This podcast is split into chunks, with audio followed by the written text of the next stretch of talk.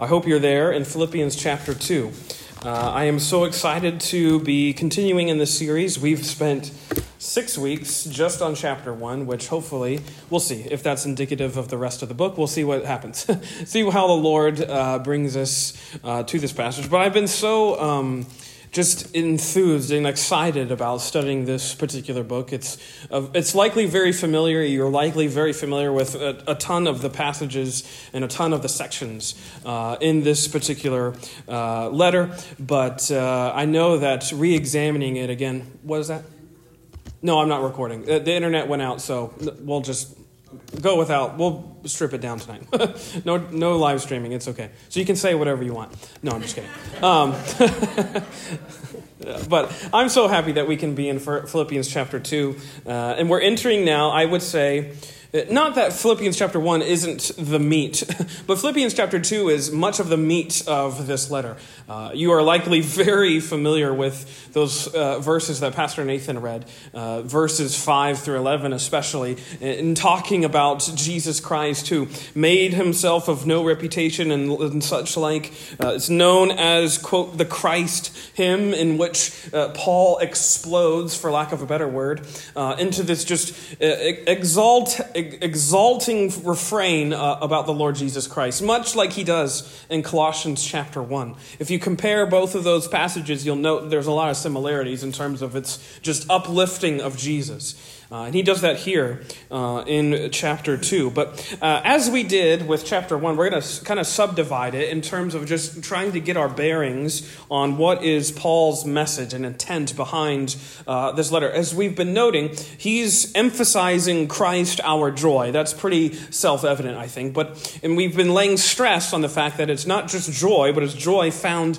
in Christ. He's the linchpin. He's the, the deciding factor in this joy that's being imparted and instilled in this church. Uh, and so, as we saw in chapter 1, it was all about Christ as our life of joy. And we showed and we examined the ways in which we can make that our same testimony. That all throughout our lives, regardless of situation or context or circumstance, Christ is our joy. He doesn't change.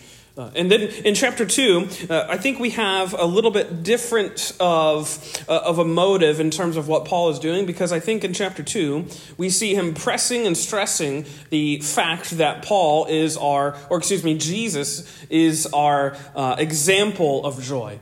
And specifically, he's our example of joy through one key characteristic, which I would say is evident from the outline that I think is uh, pretty clear from this chapter. So, uh, I think chapter 2 can be neatly divided into, I would say, five movements. And I have them up here. And don't worry, we're not going to get through all five. We're actually just going to get through one, and that's on purpose. And so I think in verses 1 through 4, uh, we see uh, Paul talking about the essence of humility. And, uh, and then he moves in chapter, um, in chapter 2, verses 5 through 8, uh, talking about the embodiment of humility. Uh, this is where he's talking about Christ and Christ descending into the likeness of man and whatnot. And then in uh, verses 9 through 11, I think we have the exaltation of humility, which is something that is very characteristic of Jesus throughout the Gospels, right? Where he talks about how the lowly are uplifted and the proud are brought low. And this is, again, what we see coming to uh, fruition, perhaps, through the exaltation of the lowliest of them all, which is Christ himself. And then in verses 12 through 18, I have what we've called the enterprise of humility in terms of how this humility works in us, in our Christian life and walk in faith. And then lastly, in verses 19 through the end of the chapter, I think we see here the example of humility, especially as Paul is sort of relaying this story with Epaphroditus and Timotheus. And uh, I think hopefully this will all come together in a couple weeks. Tonight, what I want to do is just focus on this point in particular the essence of humility, because I think, as it was clear from the outline, uh, the, uh, the way in which this humility or this, excuse me, this joy is exampled to us, this joy that is found in Christ is, I think it's very significant that Paul presses and leans into this idea that it is precisely humility where we find our true joy in Christ. You know, as we saw last time in verse 27 of chapter 1, this was his prayer, right? That the Philippians' lifestyle, their, quote, conversation, as it says in verse 27, would be as it becometh the gospel of Christ which is really just a way of saying, I pray with all that's in me, Paul is saying, that your lifestyle would be as it is suitable to the gospel. Or, as he would say in Ephesians 4 and 5, that you would walk worthy of the calling with which you are called. That's, he's essentially talking about the same sorts of things. And it's interesting to me how he notes that this, one of the chief characteristics of this church, as they are being uh, charged to, uh, ha- to demonstrate gospel living.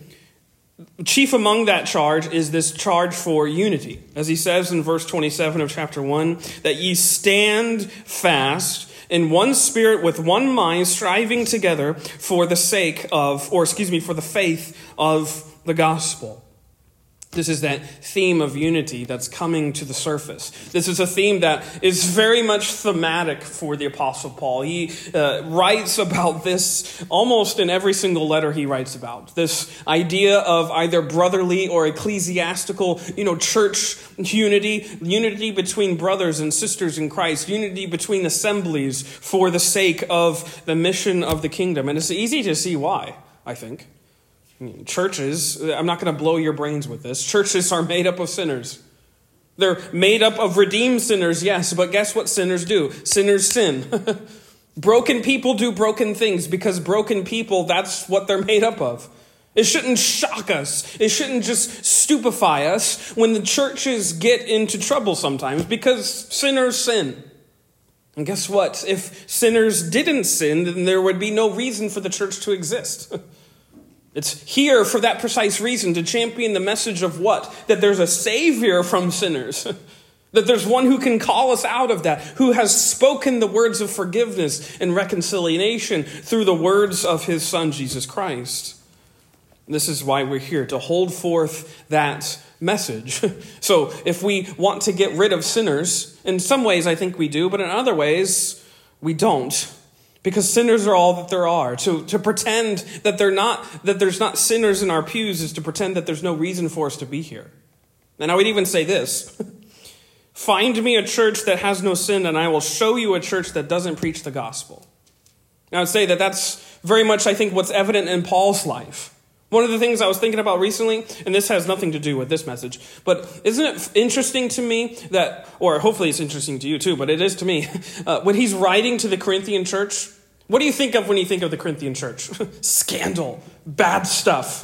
they were a church who was not doing what they were supposed to be doing. Lots of sin within their midst. you notice what he calls them in the first chapter? He calls them saints. he affirms who they are in Christ. Because it's their faith in Jesus Christ that affirms their identity. Yes, there's, uh, there's all types of things that Paul goes into to discipline them, to weed out their wrongdoing so that they could further evidence the gospel in their lives. To, yes, live out the gospel and the truth of it. But I love the fact that all throughout all the letters that Paul writes, he's affirming Christ as the, the holder, the keeper of who they are. And I would say that this is where we always find the through line to Paul. It's always through Jesus Christ. And such is why I think we have here, uh, I think, one of the most insightful little passages at the opening of chapter 2, because he's demonstrating exactly what's needed for a church to have unity. And the reason why this is so uh, in, indicative of Paul's letters, because as we said, sinners sin, uh, friction happens, people can get disunited. It's just how it goes. It comes with the territory, unfortunately, when it comes to church ministry.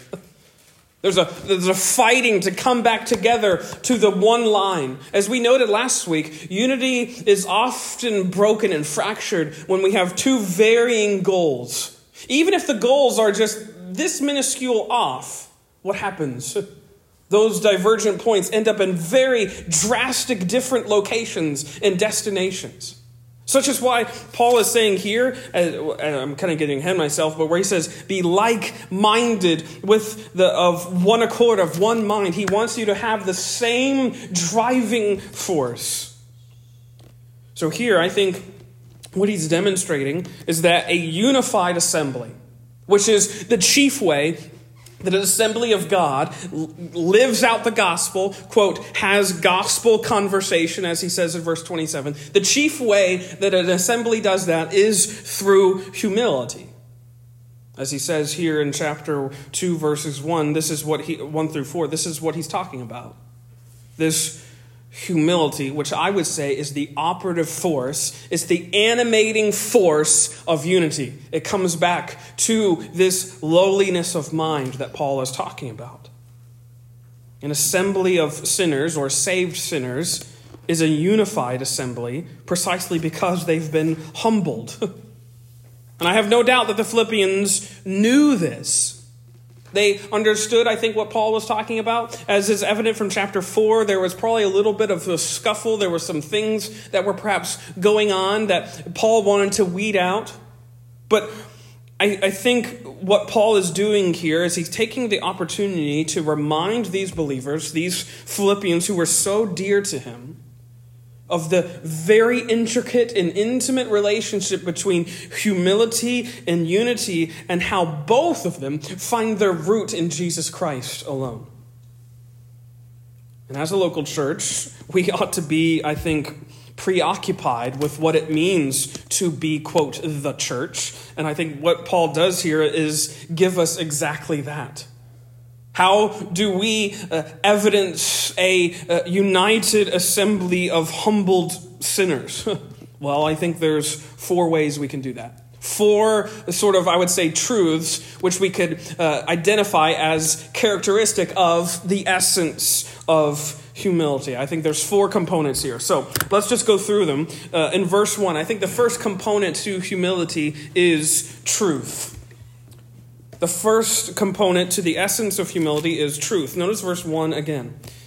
If there be therefore any consolation in Christ, if any comfort of love, if any fellowship of the Spirit, if any bowels and mercies, fulfill ye my joy, that ye be like minded, having the same love, being of one accord, of one mind. Here, at the root of all of this, the, the root of humility is the truth of the gospel. That's what I think he's affirming here in this verse. And I think uh, our English translations do us a disservice in terms of translating that word there, if. Now, Pastor Nathan did a good, job of, of cite and repeat. Uh, affirming, I think, what Paul was intending. But I would say that uh, because um, uh, nearly all English translations use the same word, if, if there be, which I think lends us to believe that there was like a sliver of doubt, but that's not at all what Paul was saying. It's, it's better if you want to just affirm this in your own mind, just read it as this since there is. Because this is essentially what Paul is doing. Since there is these things found in Christ, he's removing all hesitancy. He's removing any sort of uh, ability or any sort of inkling that he is reticent about what he's just talked about. He is saying, since these things are true, there's, this is how we ought to live. This uh, is how we ought to be united together. Since these things are true, he might say, live like it. if there be, since there is consolation in Christ, since there is comfort of his love, since there is fellowship of the Spirit, since there is a deep, abiding, affectionate mercy. That's what that bowels means. bowels is not a word we use except in certain context. But that's, uh, he's getting into the, in the New Testament context, what it means is this very deep affection that comes from your insidest insides. And that's what he is saying here. That's what you find in the gospel a deep, insidest, inside springing affection and mercy from the Lord Jesus Christ. And I would say, in front of all this, who cannot but be humbled? I'd say that's what he's intending to lean into that the truth of the gospel humbles anyone who comes before it. The tenets that we hold as our faith our dogma, if you will. The fact that Jesus died and, and took away our sins. 1 Corinthians 15, 1 through 4, that he rose again the third day, all those sorts of things. They are not just meant to be our dogma, they're meant to humble us to the dust. They're meant to bring us low, in which we can, no one can stand in front of this gospel and stand knowing, yeah, I can do that. Yeah, I can accomplish that. Yeah, that's true of me. No one who comes face to face with God's law can stand, and that's the point because that's exactly when God's gospel comes in to stand as our law keeper in the place of law breakers in order to give us life. That's what we hold to. It keeps us humble, knowing that we can't fulfill what the law of God requires. And that's essentially the gospel in a nutshell. The shortest way to describe it is that the act of God vindicating his holiness by fulfilling that demand for holiness by himself. God is a holy God, infinitely righteous, demanding 100% 24 7 perfection. We are not capable of that. try and fulfill, try and actually live by the Ten Commandments. And you will realize just how hard that is. always putting God first, not just on Sundays, 24 7. It's a, hum- it's a humiliating realization. But such is the goodness of the gospel. Because guess who comes in and answers the bill? Who comes and pays that price? Jesus himself, the Christ. Therefore, the only proper response to these truths being true is humility, to be humbled. In this reverential awe, this reverential fear of what God has done on behalf of we who could never do it, that sending his only begotten Son is the only answer for our law breaking. And then you see, this is what it means to be the church. This is our message. This is what we are called to proclaim. The good news of the law keeper who came on behalf of lawbreakers to fulfill the law for them. This is our message to champion the consolation of Christ and the comfort of his love and the fellowship of the Spirit and the deep abiding bowels of mercies that abide in Christ alone. This is our message, the only platform we stand on. I pray with all that's in me that God keeps us, keeps this church on that one platform. And we don't get divergent into all the different things that you see churches getting distracted by. Drawing people in with crazy gifts and, and, and insane little marketing programs and schemes just to get people through the doors. Know, we preach Christ crucified.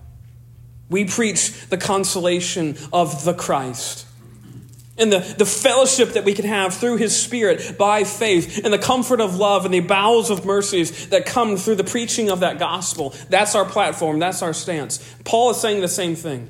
Be a humbled church by knowing that the truth of God humbles us to the dust. This is what I think he's talking about. It's this truth that lies at the foot of humility. But also, number two, it comes in verse number two, and it's sort of an outworking of that verse number one. So, the essence of humility is made up of truth. I think it's also made up of fellowship. Look at verse two. Or let's read verses one and two again. If there be therefore any consolation in Christ, if any comfort of love, if any fellowship of the Spirit, if any bowels and mercies, fulfill ye my joy, that ye be like minded, having the same love, being of one accord of one mind.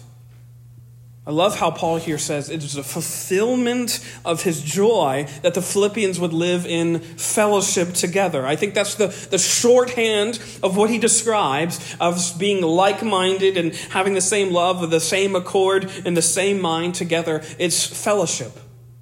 It comes from that word in verse 1, by the way, where he says, the fellowship of the Spirit. That's that word koinonia, which is the word where we get our description of the church.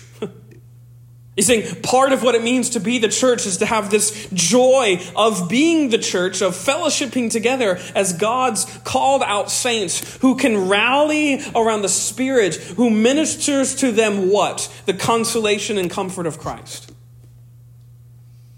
What a humbling thing to know that we are all one in the Lord Jesus.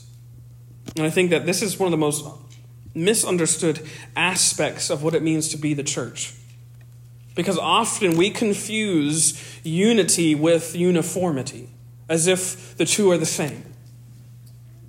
As though our common faith in Jesus Christ means that we all have to live the same, and we all have to look the same, and we all have to have the same sorts of comportment and decorum and all those sorts of things. That is decidedly not the gospel. And that's not what I think is meant by fellowship here, because you see, what this fellowship involves, as he says, is the fellowship of precisely the Spirit. Not our same stance on politics, not our same stance on whatever uh, institution you can insert fill in the blank. It's not our same sort of held belief about who the best college football team is, or who the best basketball player is, or what the best movie is, and all those artificial things that we can rally around that are fun to talk about. Not even on what the most important book of the Bible is, or anything like that. We rally around one thing it's not our polity, it's not our policy, it's not our practice of the Christian faith.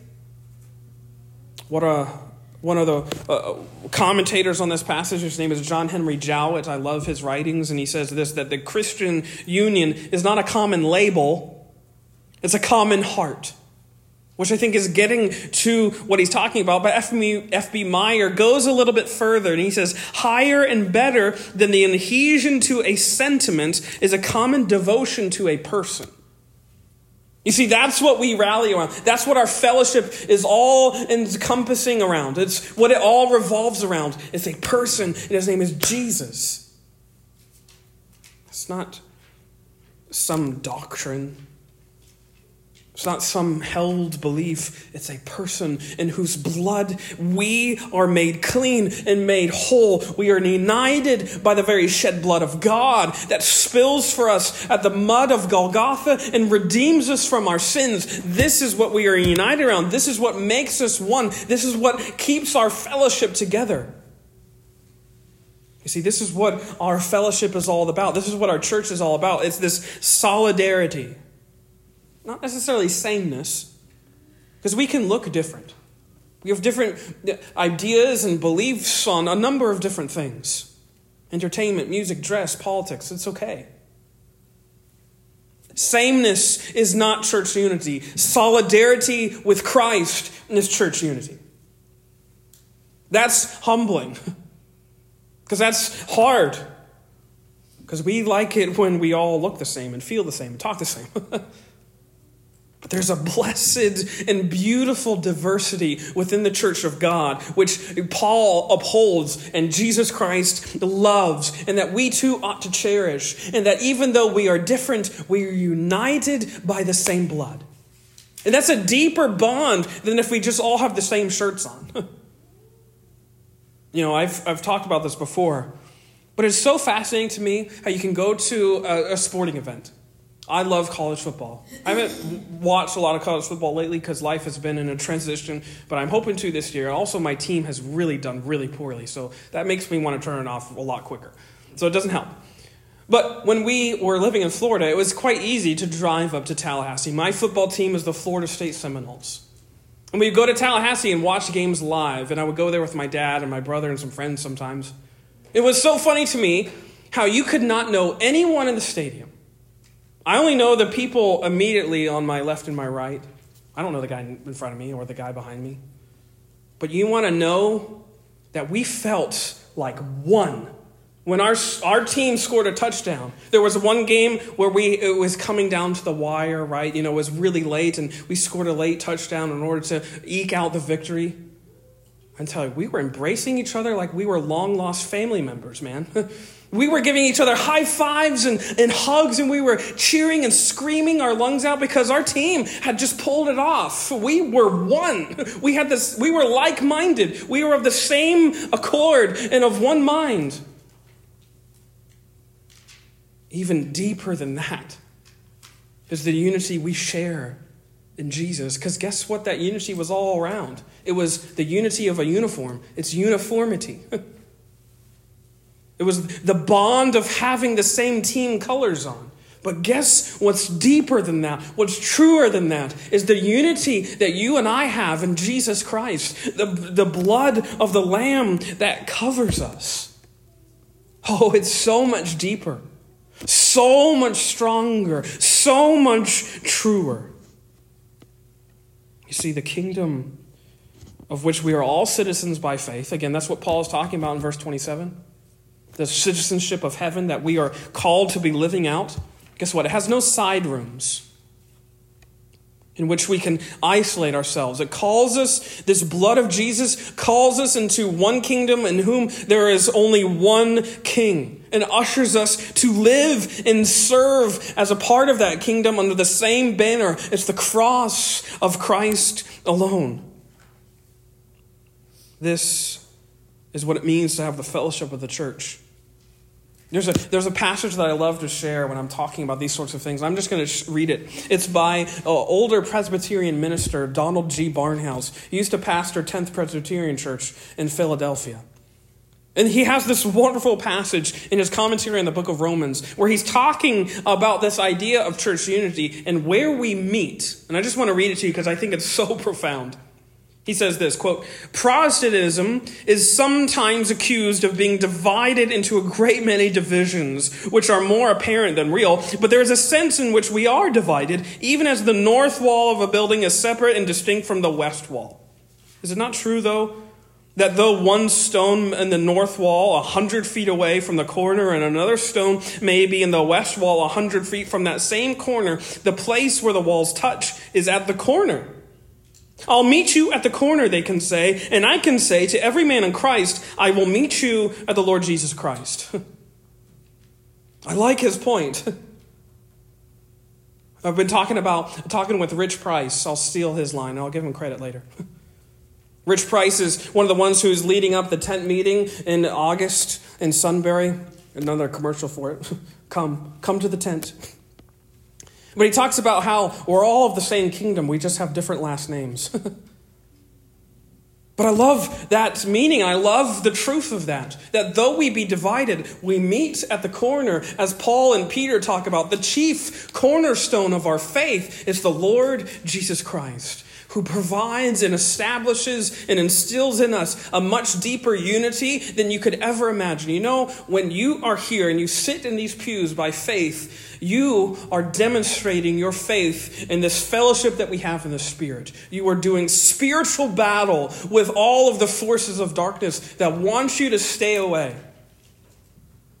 But here you're demonstrating to those around you and to the world that there's a truer family to be found by faith. It's not just cliched to call each other brothers and sisters in Christ. It is true. We are of the same family of God. We are united by blood. Our elder brother has made us adopted sons and daughters of our heavenly Father. This is who Jesus is. He's brought us into the family, and now we have this fellowship of the Spirit. Humility is made up of fellowship, it's made up of truth. Number three, look at verse number three. Because I think the third component of humility is what I would call deference. And I think this is probably one of the most difficult of them all, perhaps the most difficult of them all deference. Because Paul's words here are very sharp, very pointed. Notice what he says, verse 3 Let nothing be done through strife or vainglory, but in lowliness of mind, let each esteem other better than themselves. Strife, you might recognize, is the same exact word from chapter 1, verse 15. It's a word which literally can mean electioneering or campaigning. And it's that idea of trumpeting your own cause at the expense of someone else. You get the picture of a politician who's almost slinging mud at his opponent to try and get him down and get more votes for himself. It's that idea. You're causing your own uh, sort of mission, your own mindset to be championed above someone else's and actually putting them down in the process. So he calls out that. He calls out vainglory in the King James. It's those two words put together, which just means exactly what it means empty pride, really useless, conceited uh, self interest. You can see what Paul is saying here. Humility has nothing to do with this. Humility has nothing to do with strife or vainglory. It has nothing to do with this gross selfishness that is so indicative of those who would champion themselves above others, who would champion themselves above the church, above the Christ himself, true. You see, Paul is calling out something that's almost inescapable for us. It's almost too natural this human tendency we have to put ourselves first. You don't have to teach your kids that they should be first in line. they want to have the first scoop of ice cream, that first cookie off the rack. They want to make sure that they get just a smidge more than their brother and sister. That's just a little bit, just a skosh better, even if they have the truest and kindest heart. They want it just a little bit better for themselves. This is the mantra of the world. You know, I think McDonald's has made it famous have it your way, but it was long before uh, embedded into human hearts that we would have it our way all the time, anyways. They just vocalized it. That's how we live, that's how the human heart operates. If you're bored with what's happening in front of you, pull out your phone and have it your way. If you are not getting love and attention that you think that you deserve, you can find it in someone else, in something else. You can have it your way.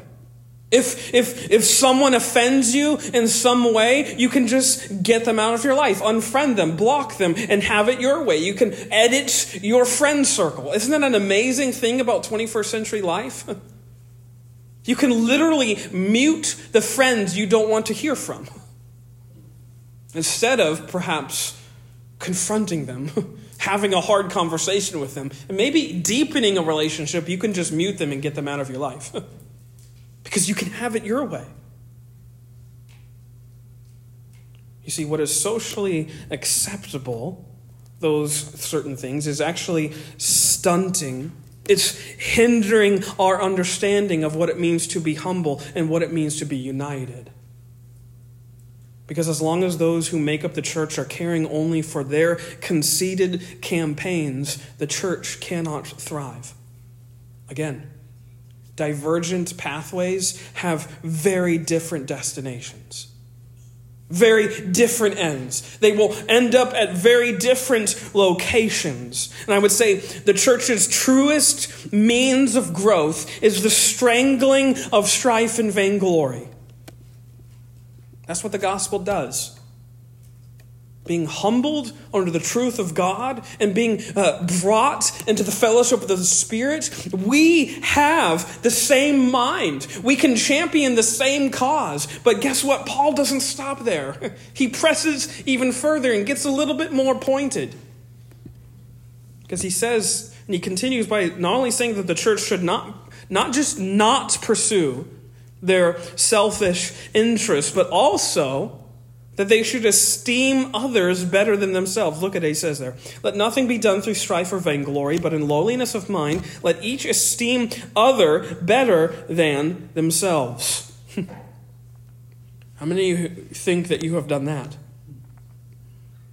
How many would say that I make it a habit to esteem other people more than myself? this is a hard one. Because we are so prone to operate by grace with ourselves and by law with others. We are so prone to be lenient on ourselves and our motives and our actives, actions and be very, very strict on others. We judge their actions so much stronger, do we not? I like what one writer says. I'm just going to quote him because I think it's so true. Doug Wilson says, We tend to judge others by their actions and ourselves by our motives. We always lift the hood of the other guy's car first. We always give ourselves the advantage. But Paul says here to give the advantage, the benefit of the doubt, the other way. That's hard. That's difficult. It's so easy to spot sin in someone else. This is why Paul Jesus says the very this very thing to his apostles. There's something about being able to see the speck in that guy's eye without even ever glancing at the beam that's sticking out of your own eye, as he says. We are very good at spotting little specks of sin and, and dishonesty.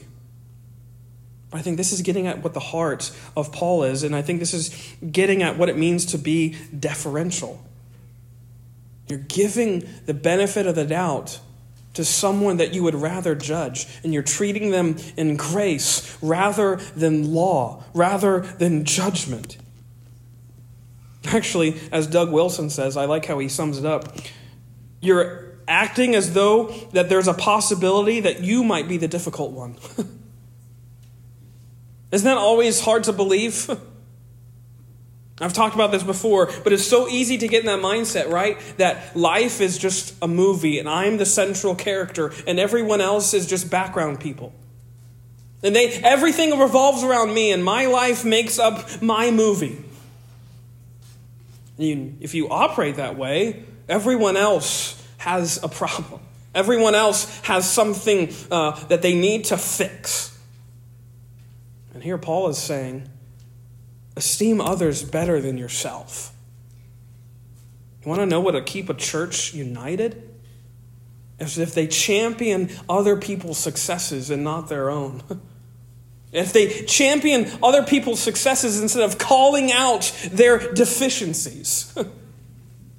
Instead of calling out the ways that they are that they can get better, we call out and, and exalt the ways that they are living for God and they're showing forth the gospel.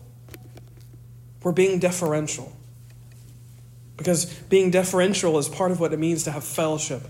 And that fellowship is bounded and stood on the truth. And lastly, the four components of humility truth, fellowship, deference. And lastly, number four, service. Look at verse 4. Service. Look not every man on his own things, but every man also on the things of others. A very simple verse, but actually one that's very hard to put into practice, and it builds off of what he's just been talking about. This is the truth of the gospel. The truth of the gospel and the fellowship that it inspires and the deference that it instills, it culminates in sacrificial service of others before yourself. This is exactly what he's talking about. Deference leads to service leads to going out of your way to show that you're esteeming someone more than yourself. Selfishness leads to seclusion. A life of seclusion and isolation is contrary to the gospel. Is contrary to what it means to have fellowship in the Spirit and to share the comfort of love that we have in Christ. It's antithetical to what it means to be the church. You cannot serve your neighbor in a monastery. Martin Luther was very much a champion of that idea. He, being called out of living the life of a monk, was very much calling out that lifestyle for being opposite of what it means to live according to the gospel. Because who needs your good works? Luther was famous for this. Who needs your good works? God doesn't need them, your neighbor does. You, you show your love for God by being kind and generous and deferential to your neighbor. That's what exalts God. That's what actually glorifies the church and glorifies the grace of the Father who saves us by grace alone, by faith alone, through his Son alone. Is the, when we are uh, letting that grace and that faith champion and inspire us and instill in us a deference to serve others. This is, I think, something that we've talked about, me, and Pastor Nathan, and I, and others, that gospel living is, is is probably perhaps better described as living with. Doing something with others. It's not just by yourself. You're a, a lone ranger for the gospel. That will always end in exhaustion, in isolation.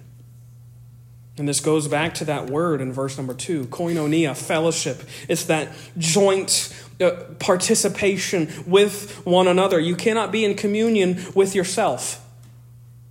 That's what Paul is talking about. Fellowship with others, serving them, deferring to them, fellowshipping with them around the truth of Christ alone. And so I would say, too, as Paul is here saying, look not every man on his own things, but every man on the things of others. Gospel living, this gospel conversation he's been talking about since chapter 1, verse 27, is nowhere better seen than when sinners are serving one another.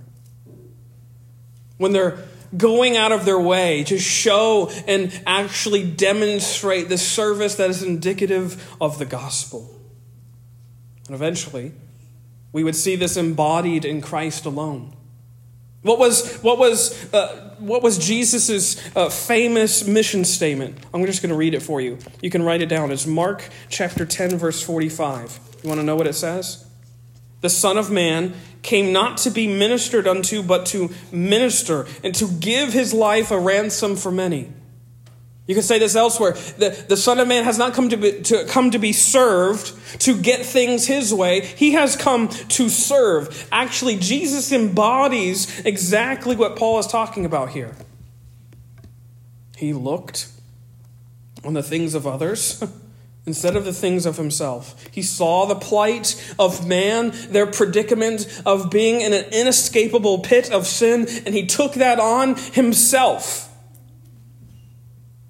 And he looked on what they needed and he went to their aid. This is what Jesus does. This is, I think, what is so true of Paul. And this is what he's going to lean into in verses 5 through 8 that we'll get into next time. The embodiment of humility is nowhere better seen than in the person of Christ, who lives out this essence of humility which is made up of truth and fellowship and deference and service. I think this is what Paul is trying to do with this church root them deeper into the things of the gospel that they might stand when all things, all else is giving way. May God do the same for us. It's my prayer that we would continue to be a church united together and be a church humbled together. That's not a thing we like, I don't think. We don't like being humbled, which I think is what makes it so difficult when that's the primary ingredient, as Paul is here saying. What it means to be the church is to be humbled together. what a statement. May God humble us under the truth of his word. And may we see it for what it means that we are bought by the same blood. Let us pray.